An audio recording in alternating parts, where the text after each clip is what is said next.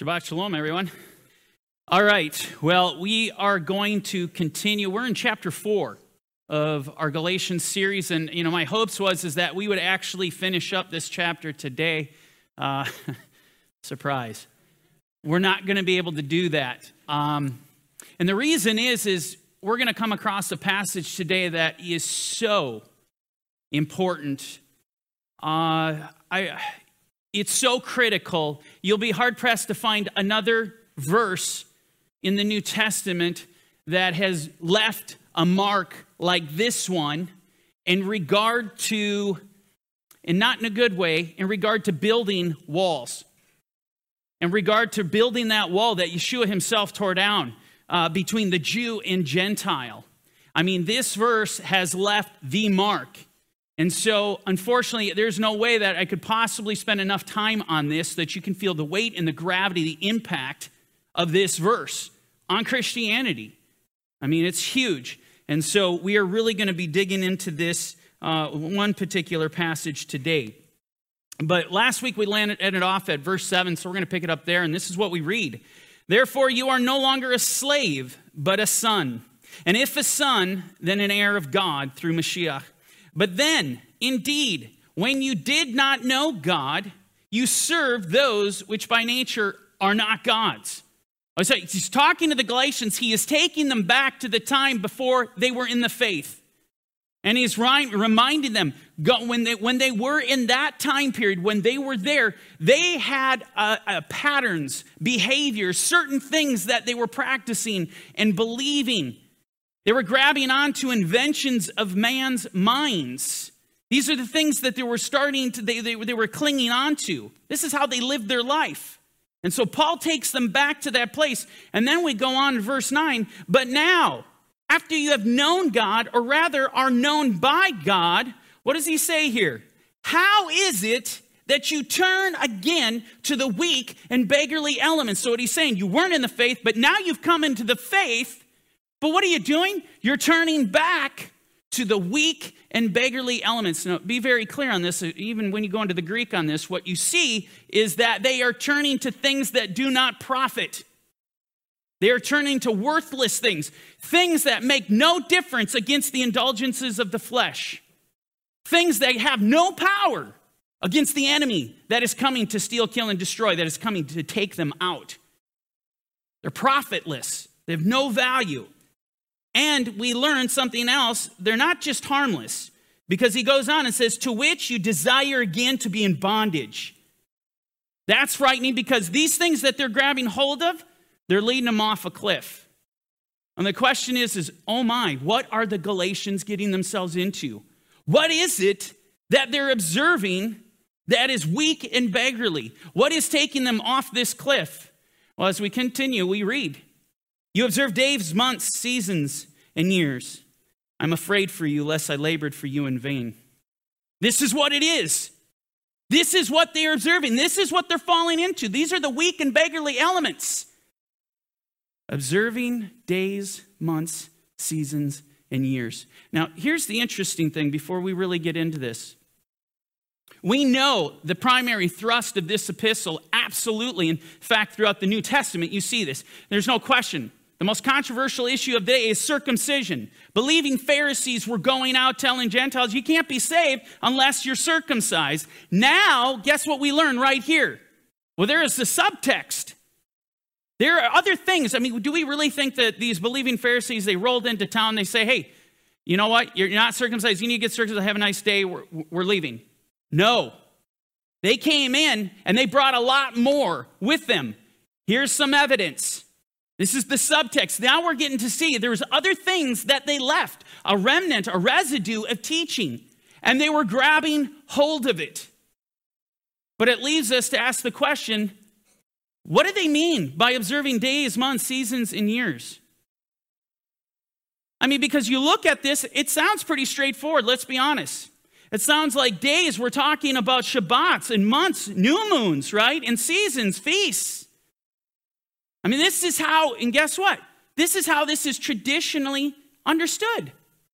This is how Christians for millennia have looked at this, whether we're talking about modern day Christianity or whether we're talking about early Christianity.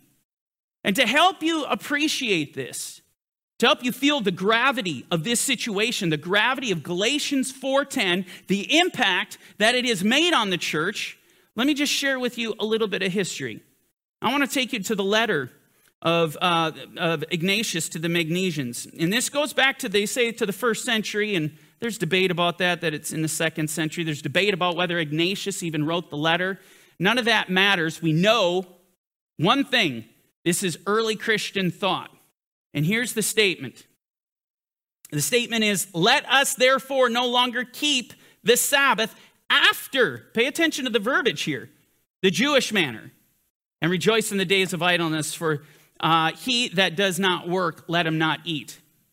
Okay, so you, you look at this, let us no longer keep the Shabbat. Where do you think they got this from? This letter to Ignatius, I will tell you, it is explicitly from Galatians 4:10.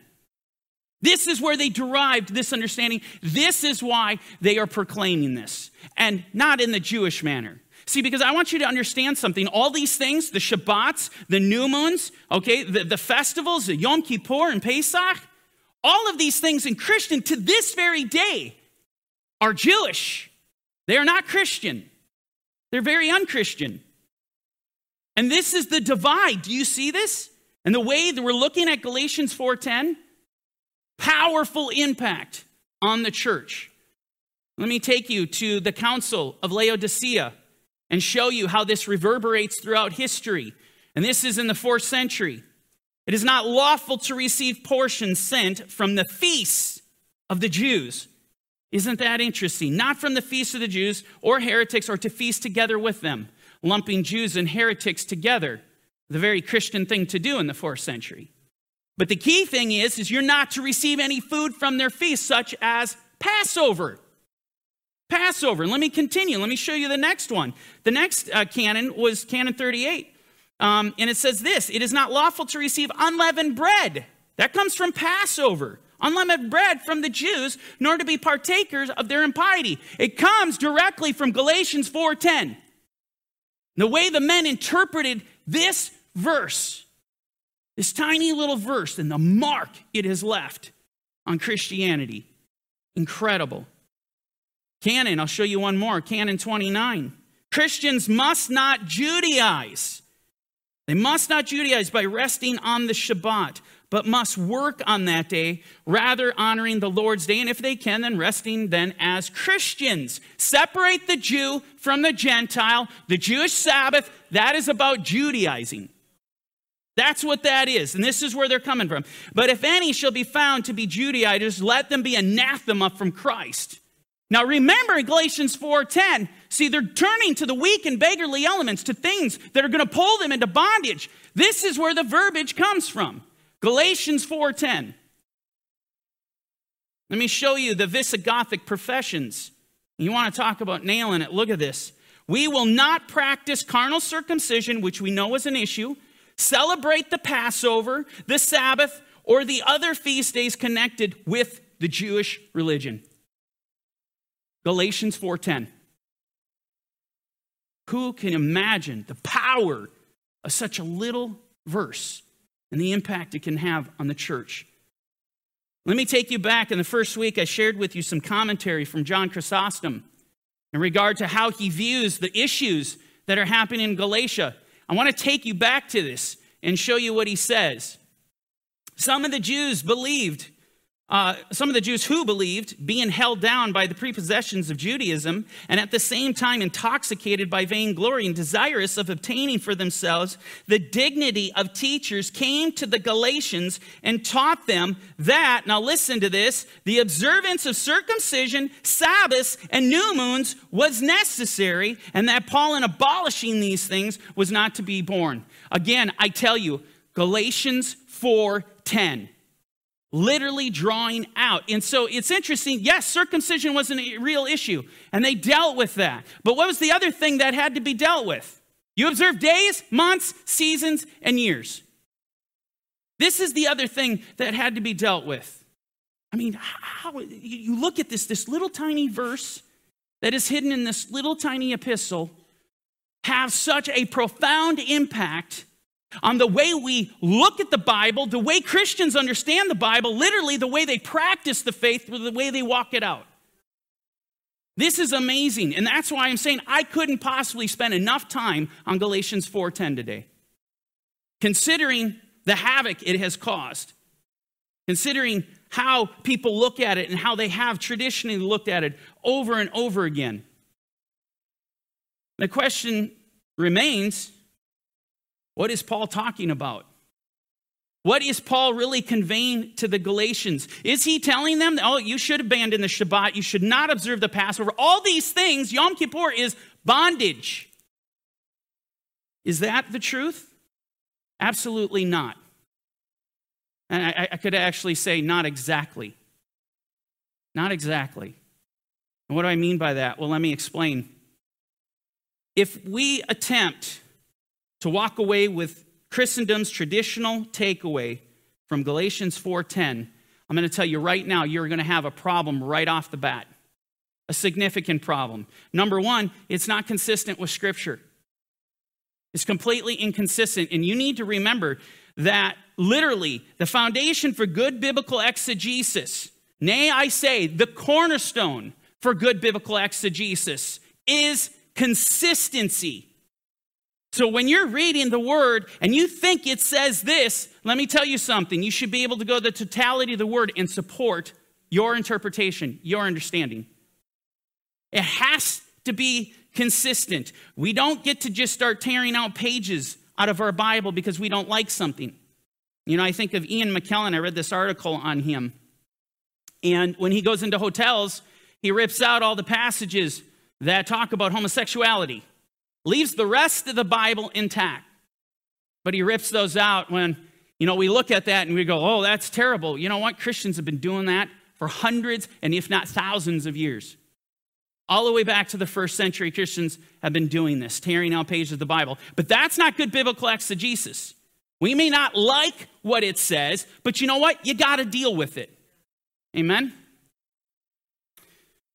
In fact, let me offer some evidence, and I could spend the rest of today, could, in fact, we could spend the next couple weeks doing nothing but offering evidence to show that the common understanding and takeaway of Galatians 4.10 is not appropriate.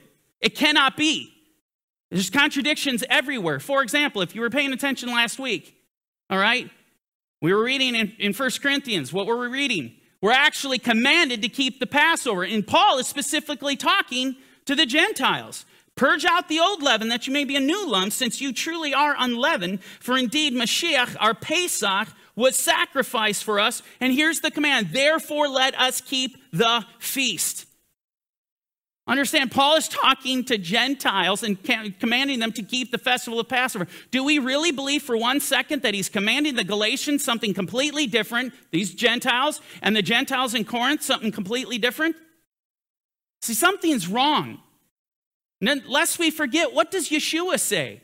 As he's having this, this Passover meal with his disciples, he tells them, and it's, if it's even prophecy, we could get deeper, but he tells them, as long as you do this, in other words, it wasn't to cease upon my death and resurrection, it was to go on.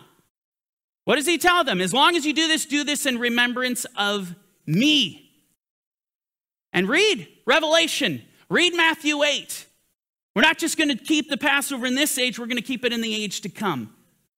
Okay, that's powerful. And so, just in that little bit, so it, this concept that you see, and I just showed you a, a glimpse of Christian history, which I could show you much more, of the attacking of the Jewish festivals, things like Passover. That that is not Christian. That's not what we're supposed to do. We've been called to something completely different based upon Galatians 4:10. Well, you have a problem. You have an interpretation problem. We're up against this. What about the Shabbat? Is Paul telling us in Galatians 4:10 we're not supposed to keep the Shabbat? Again, you have a significant problem. Why? Because everywhere you read, look at the New Testament. You know, in the New Testament, per page, the Shabbat is mentioned more than in the Tanakh. Amazing. And where do you where are the people on Shabbat? They're in the synagogues listening to Torah. What was the expectation of the Gentiles in Acts 15 is that they would be in the synagogues on, on Shabbat, listening to the Torah. That was the expectation. Unless you forget the explicit, and it couldn't be defined more beautifully and are, clearly. The specific command to Gentiles, not to proselytes, not to Jews, but the specific command to Gentiles that they were to observe the Shabbat. You find that in Isaiah 56. And I didn't put it up here, but let me just read this. Do not let the son of the foreigner, meaning the Gentile, who has joined himself to the Lord speak, saying, The Lord has utterly separated me from his people. And he goes on to say, To those who keep my Sabbaths and choose what pleases me, holds fast my covenant, even to them I will give in my house and within my walls a place and a name better than that of sons and daughters. I will give them an everlasting name that shall not be cut off. We're talking about receiving eternal life, specifically talking about Gentiles observing the Shabbat. Okay, but it gets even better. Also, the sons of the foreigner who join themselves to the Lord to serve him to love the name of the Lord, to be his servants, everyone who keeps from defiling the Sabbath and holds fast my covenant, even them I will bring to my holy mountain and make them joyful in my house of prayer. The Lord God, who gathers the outcast of Israel, says, Yet I will gather to him others besides those who are gathered to him. In other words, Gentiles, the prophecy and this command for Gentiles to keep the Shabbat is that it's prophetic that God is going to take the Gentiles and graft them into Israel. And the reminder is keep the Sabbath. Okay? So, this is what I'm talking about as we're looking at this traditional takeaway as we look at uh, Galatians 4:10. You observe days, months, seasons, and years. You cannot possibly understand it traditionally as it is being sold. We cannot buy it. There's contradictions. But we still have an issue. What does it mean?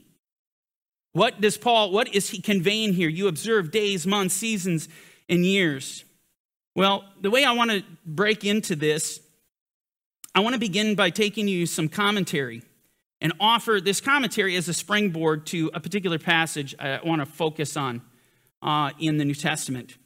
Now, before we get into this, I want to be clear on something. The commentary I'm about to show you, it is not a Jewish commentary. The commentary I'm about to show you is not a messianic commentary. It is not a Hebrew roots or a variation thereof. This is explicitly a Christian commentary. And I want to show this to you because it identifies something that is so critically important about the text. And this is something that makes a significant difference on how we actually draw out this interpretation, how we understand what Paul is saying. Now, this commentary comes to us from the Cambridge Bible uh, for schools and colleges, and it is explicitly in regard to Galatians uh, chapter 4, verse 10. You observe days, months, seasons, and years. Listen to how this opens up. This is what is said. The whole meaning of the verse depends on the sense attached to this word. Paratereste is what is being, what, what is being referred to here. Paratereste. And so this is you observe. And what this is saying, and this is crucial, you want to understand what Galatians 4:10 is all about? You have to understand paratereste. Pay attention to that. There's something revealing about this. It's the key to unlocking the understanding. Now it goes on to explain this. It is uh, compounded of a verb, um, and this is tereo. Okay, so this paratereste, that's a compound Greek word, okay? Now, so when it's talking about it's compounded of a verb, it's tereo, which means to observe, and a preposition, which is para in, or para in the Greek, and it simply means next to or alongside, okay? Which implies that uh, either the purpose of the method of observation is bad did you get that? The purpose and method of observation is bad. This is in the negative context. This is not good.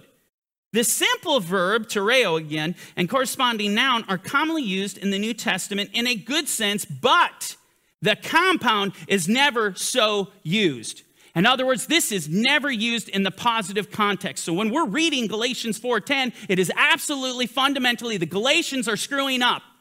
There's something wrong here, and that's first and foremost that we need to understand. But then it goes on. Listen to this.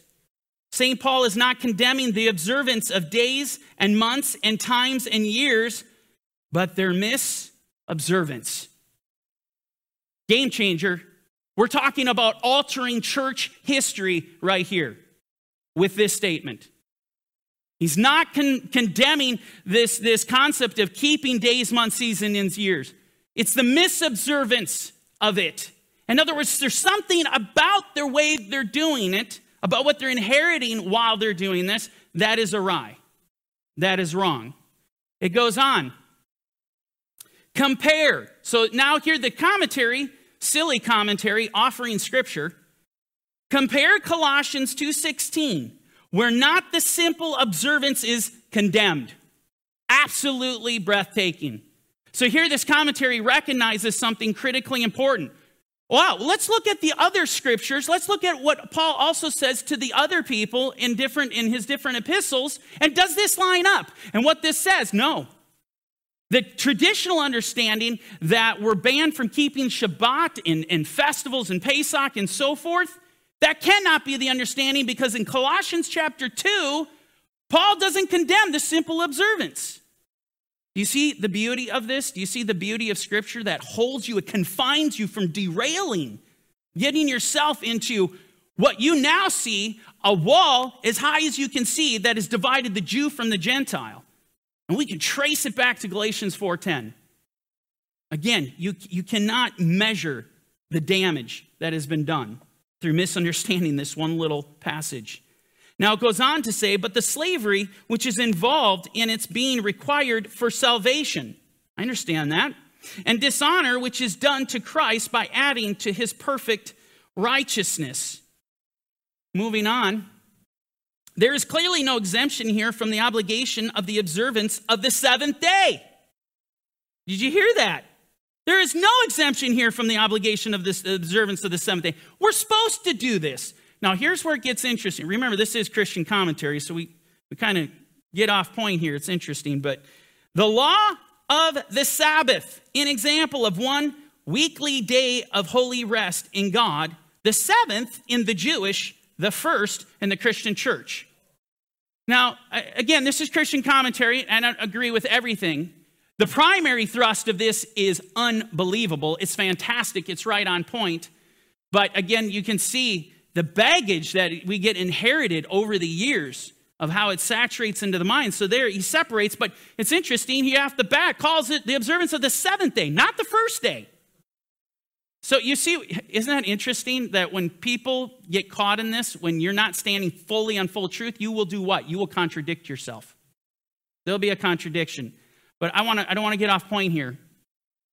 It was instituted, in, and we're talking about the Sabbath. It was instituted in paradise. Remember the garden before creation. So think about Adam and Eve. Okay, in creation, when the world was perfect, when mankind was perfect, they were observing Shabbat. Okay? incorporated into the Decalogue at Mount Sinai, put on a new foundation by the resurrection of Mashiach, and is an absolute necessity for public worship and the welfare of man. Wow. You want to talk about commentary. But here's the thing it's not done. Now we're going to come to the clincher. What St. Paul condemns is the observance of the day in a legal spirit in compliance with the minute and childish prohibitions. Oh, of the rabbinic system, the rabbinic system, and as a matter of merit with God. Man, you want, we had to go a long way to get here, but this is it. This is the point. This is the reality behind Galatians 4:10. You understand what he's condemning them of? Pay close attention to what he just says. Because he's dead on. The Galatians were embracing a rabbinical system of commandments as a matter of merit with God. Paul is not condemning them for observing days, months, seasons, and years, for observing the Passover. He's not condemning them for observing the Sabbath. He's condemning them for taking on these rabbinical enactments like a boat takes on water. This is what he's condemning them for. And, you know, and you think about it, you know, the Christians kind of get themselves in, back themselves in a quarter on this because they also have issues on their side because guess what? They celebrate Christmas, they celebrate Easter. And they celebrate Sunday, Sabbath. They're observing days and months. This is the reality. And so you don't even think about that, and we won't go down that road. But when we look at this passage in Galatians 4:10, understand this is the context. The weak and beggarly elements are those very things which were imposed by the rabbis, which were imposed by these Pharisees who were going out teaching that unless you're circumcised, you can't be saved. And that's not all they give them. And then they started to load these traditions, which Yeshua says are hard to bear, but yet they themselves will not lift them with one finger. They bind heavy burdens hard to bear. And this is what was happening. And guess what? And here's the problem with it why they are weak and beggarly, why they are without profit, because they're of no value against the flesh. They're no value for you against the, the true war that we're having against attacks of the adversary. As he comes against us, as he comes against you in your mind, and just literally seeks to destroy you, to get you to curl up in the ball, to get you to stop following after God because he sows fear into your heart. The master controller. I'm going to tell you right now, those rabbinical enactments aren't going to do you a bit of good. But the word of God, that's powerful. Word of the word, where the word of the king is, there is power. And so that is profitable. And this is this is the issue that we're having to deal with. Now, to help you further appreciate this, I, I want to take you to the actual passage that was quoted in the commentary, uh, Colossians 2. And uh, I, I, want you to see, Paul has some things that he says here firsthand. And, I, and really, what we want to do is we just want to stack up Galatians 4 right next to Colossians 2, because what you see is there's this perfect symmetry. It's unbelievable. In other words, Paul's telling the Colossians the very exact same thing that he is telling the Galatians. And again, this is going to help us, this is going to round us out in understanding what's actually being said and what isn't being said. So, going to Colossians 2, verse 16 let no one judge you in food or in drink or regarding a festival or new moon or Sabbath. So there we have those terms that uh, the Apostle Paul is using of festivals and new moons and Sabbaths, and that mirrors exactly what we read in Galatians 4.10 of, of days, months, seasons, and years. Now, you may be looking at this and say, well, Daniel, you know, that doesn't exactly, I mean, it is a little bit different. Paul doesn't use the term Sabbath. He doesn't use the term new moons. He, he doesn't do that. Um, let me say this. When you look and there's a reason why many of the scholars when they when they approach this there isn't a doubt in the mind that paul in galatians 4.10 is referring to shabbats to new moons to feasts and sabbatical years. There isn't a question. And let me help you understand why. When you go to the tanakh do you understand that paul's structure his format that he lays out here it is identical to what is laid out in the tanakh and so it kind of kind of kills the argument. I mean, you base it upon Paul's other epistles, such as Colossians, uh, and then also the Tanakh. And let me give you an example of what I'm talking about here. And I'll put this up here. First Chronicles 23 31. And at every presentation of a burnt offering to the Lord on the Sabbaths and on the new moons and on the set feasts. Now, is this interesting? So, Paul, he's an expert in the law, he's an expert in the Torah. This guy knows his scripture. Is it a coincidence that he lays out Sabbaths, new moons, feasts, exact order, days, months, and seasons, exact same order, verbatim? See, this is, this is natural for, for Paul to do this. There wasn't a question about what he was dealing with. Okay, so we are actually dealing with the Sabbaths, we're dealing with new moons, and, and the, the, which you're acknowledging the Jewish calendar, so on and so forth. All right, so going back here, Colossians 2:16. So let no one judge you in food or in drink or regarding a festival or a new moon or Sabbath. Now, the first thing I want to point out here as we look at this, Paul warns them don't let anyone judge you. What does that tell you? It tells you they're going to be doing these things. Obviously, they're going to be eating food, they're going to be drinking. They're going to be doing these things. They're going to be keeping Sabbaths. They're going to be keeping, they're going to be identifying with the Jewish calendar. These are things that they're going to do. But Paul sends a warning don't let man come against you, don't let them judge you. But he continues on in verse 17, which are a shadow of things to come, but the substances of Mashiach. Now, here he shows, okay, they are prophetic. And I mean, even in eating and drinking is prophetic. All you got to do is you, you, look at the New Testament. This isn't a question, especially when you talk about the marriage supper of the Lamb. And you, you read Matthew 8 that Gentiles are going to come sit down with Abraham, Isaac, and Jacob, and they're going to eat a meal in, in the kingdom of God. Uh, the Sabbaths, they are prophetic. Passover is prophetic. Yom Kippur is prophetic. Sukkot is prophetic. It's all prophetic. And it all is about one. It's about the Messiah Yeshua. All these festivals are centered around one. The meal we're going to be eating in the kingdom to come, it's going to be centered around the Lamb of God. It's the marriage supper of the Lamb. Now, dropping down to verse 20, I want to get to my point. Therefore, if you died with Mashiach from the basic principles of the world, why, as though living in the world, do you subject yourselves to regulations? Yeah, and I want to point out, I want to bring Galatians 4 9 up here. And I want you to see it's the same, same. It's the very same pattern. So in Colossians 2, he talks about you've died with Christ. In other words, you've come into the faith. Okay, this is what he says to the Colossians. You've come into the faith, away from the principles of the world. Why, as though living in the world, do you subject yourselves to regulations? Sound familiar? Because he says that exact same thing. I'll say you came into the faith, but you're returning now. This is what he says in Colossians. You're going back, you're subjecting yourselves to regulations. It says the exact same thing here. But now, after you're known by God, or rather known by God, you're in the faith, how is it again that you turn to the weak and beggarly elements? So you're turning back. Furthermore, which what is interesting is this stoicheion, uh, the principles and elements, it's the same Greek word. Comes to us differently, at least in the, the New King James, is different uh, uh, English words, but it's the same Greek word. And so the only point I want to make here is I mean, these are parallel statements. Very same context. Now that's very important as we continue.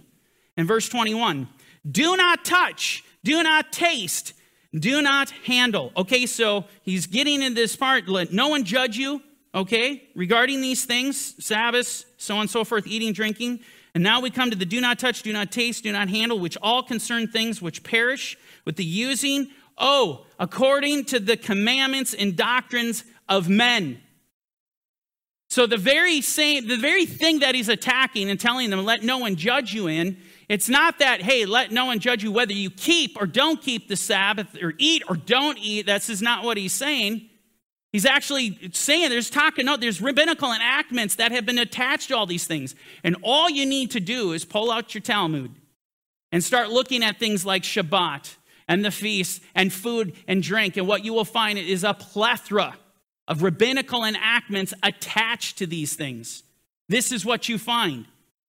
And this is what he's dealing with these commandments of men, which is exactly why at that end of that commentary we read what St. Paul condemns is the observance of the day in a legal spirit in compliance with the minute and childish prohibitions of rabbinic system the rabbinic system, these rabbinical enactments, these things that were added uh, to the commandments of God, but were thought to be religiously profitable, necessary. This is the way it is portrayed to the point where if you don't wash your hands before eating your food, you've rendered your entire body unclean. In fact, the rabbis take it so far that you need to be excommunicated if you do not wash your hands, which is why it was so offensive. Go back and read Matthew 15. This is why it was such a, a grievous error that Yeshua's disciples were eating bread with unwashed hands. Because tradition says you're to be cut off. Cut off from the family. Think about that. You're to be cut off from the family of Israel. Powerful. See, these aren't just mere, uh, we do this if, it, if we feel like it, tradition type things. This is not what was being conveyed. What these men were going out and conveying and, and, and literally telling the Colossians and telling the Galatians, it was weighty. And they conveyed it as such. All right? And so when we look at Galatians 4 this way, uh, really through this lens, when we look at Galatians 4 through the lens of Colossians 2, okay, and through the totality of Scripture, see, it really starts to sh- take shape and take form. Amen? Paul is not saying that Sabbaths are bad and that we should avoid Passover or Jewish months like the plague, like the Christian church has established. And you can just go to their own writings. There's to be no association with the Jews or to their feast or to the Jewish Sabbath at all. It's anathema. And even to this day, now you see the residue of that. You see what was built and established. That I mean, there are there are Christians that really don't have a clue about what, what's a Passover. I mean, I've heard about, it, but I don't know much about it. A Yom Kippur, what's Yom Kippur? I mean, they don't even know. Do you see how far removed? Do you see how high that wall has gotten? All right, with that out of the way, I want to move on in chapter 4 and get as far as we can today.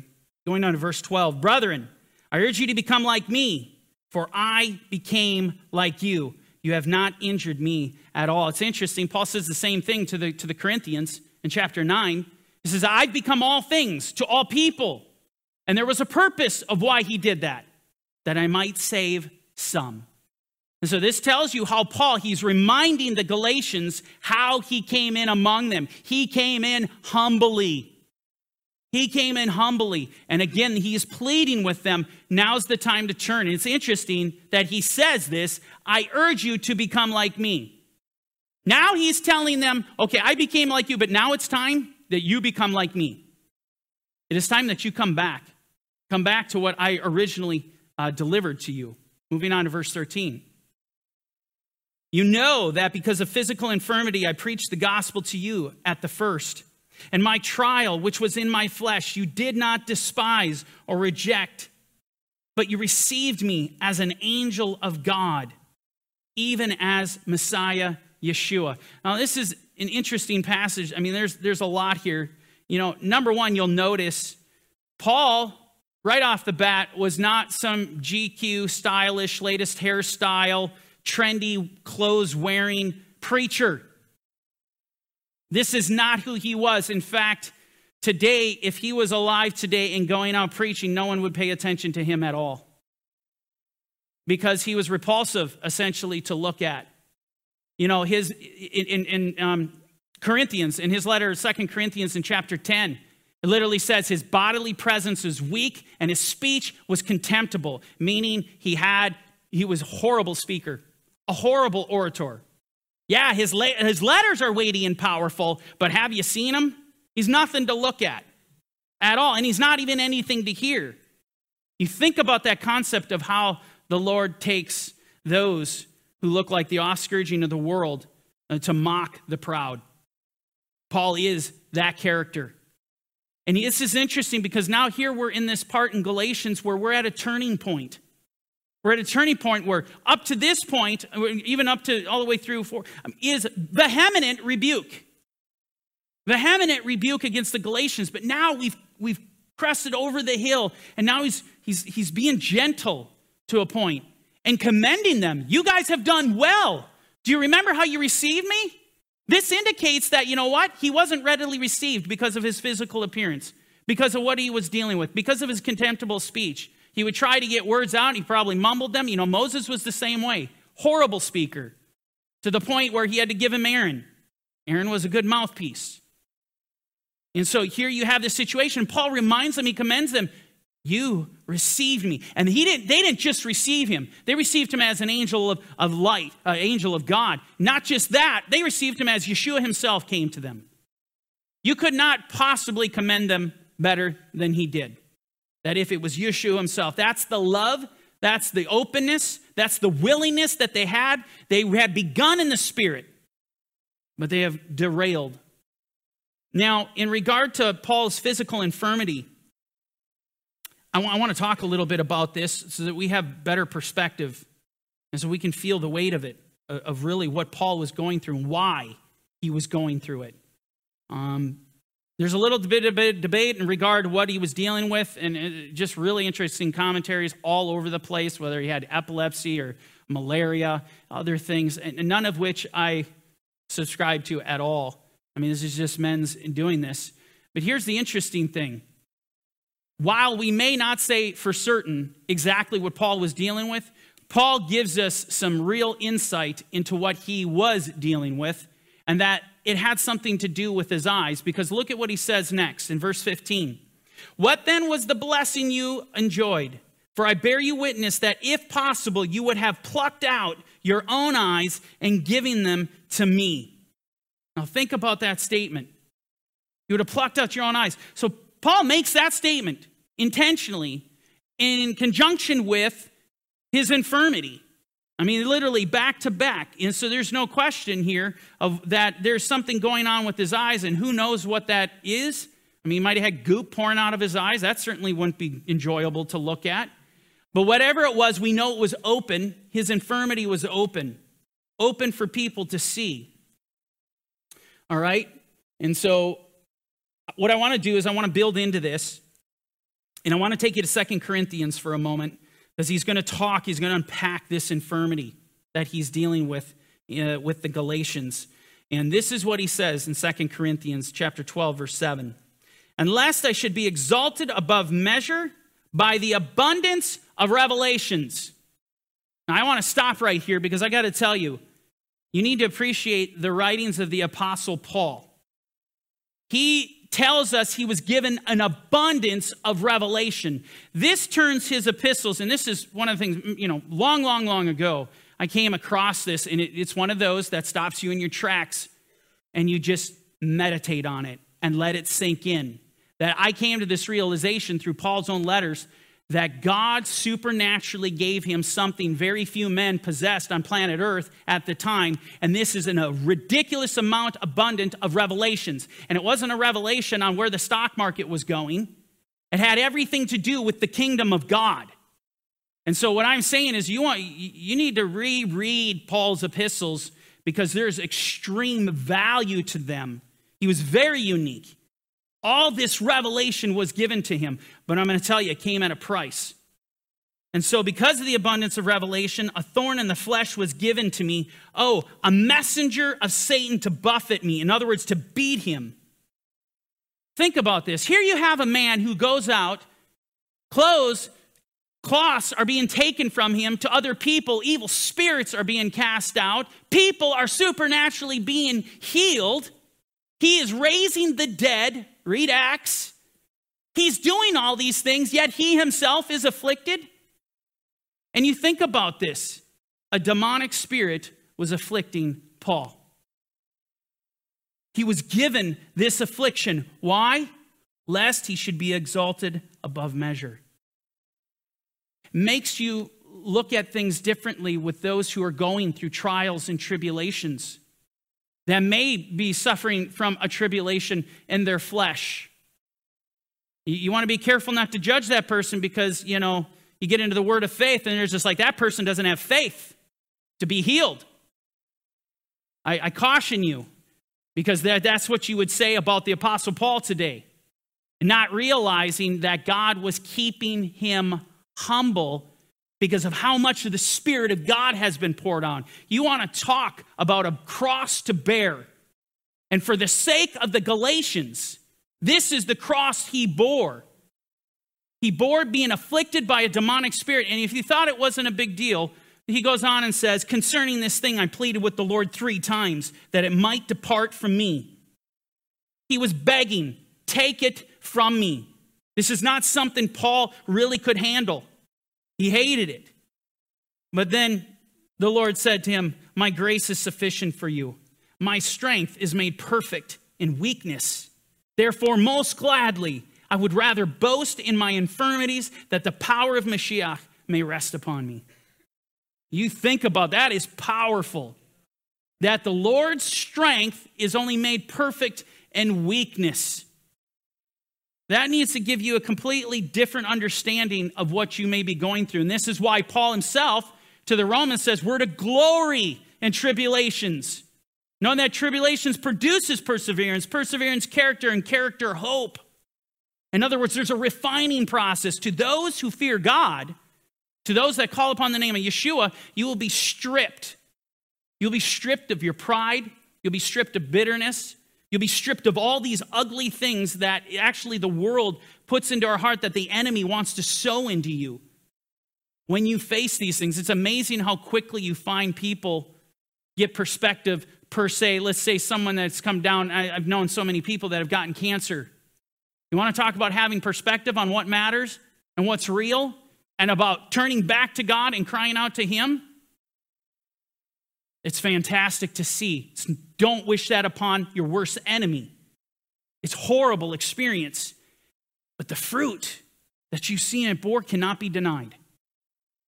Powerful. absolutely powerful. And the Lord would not take this from Paul. And so his ministry was being plagued by a demonic spirit afflicting him, causing discomfort. But he readily accepts it that the power of God, that the power of the gospel can go forth. Now, that is sacrifice. And this is what Paul is expressing to the Galatians. This is what he gave up. This is what he went through so that they could be saved. Amen. We're going to end here for today.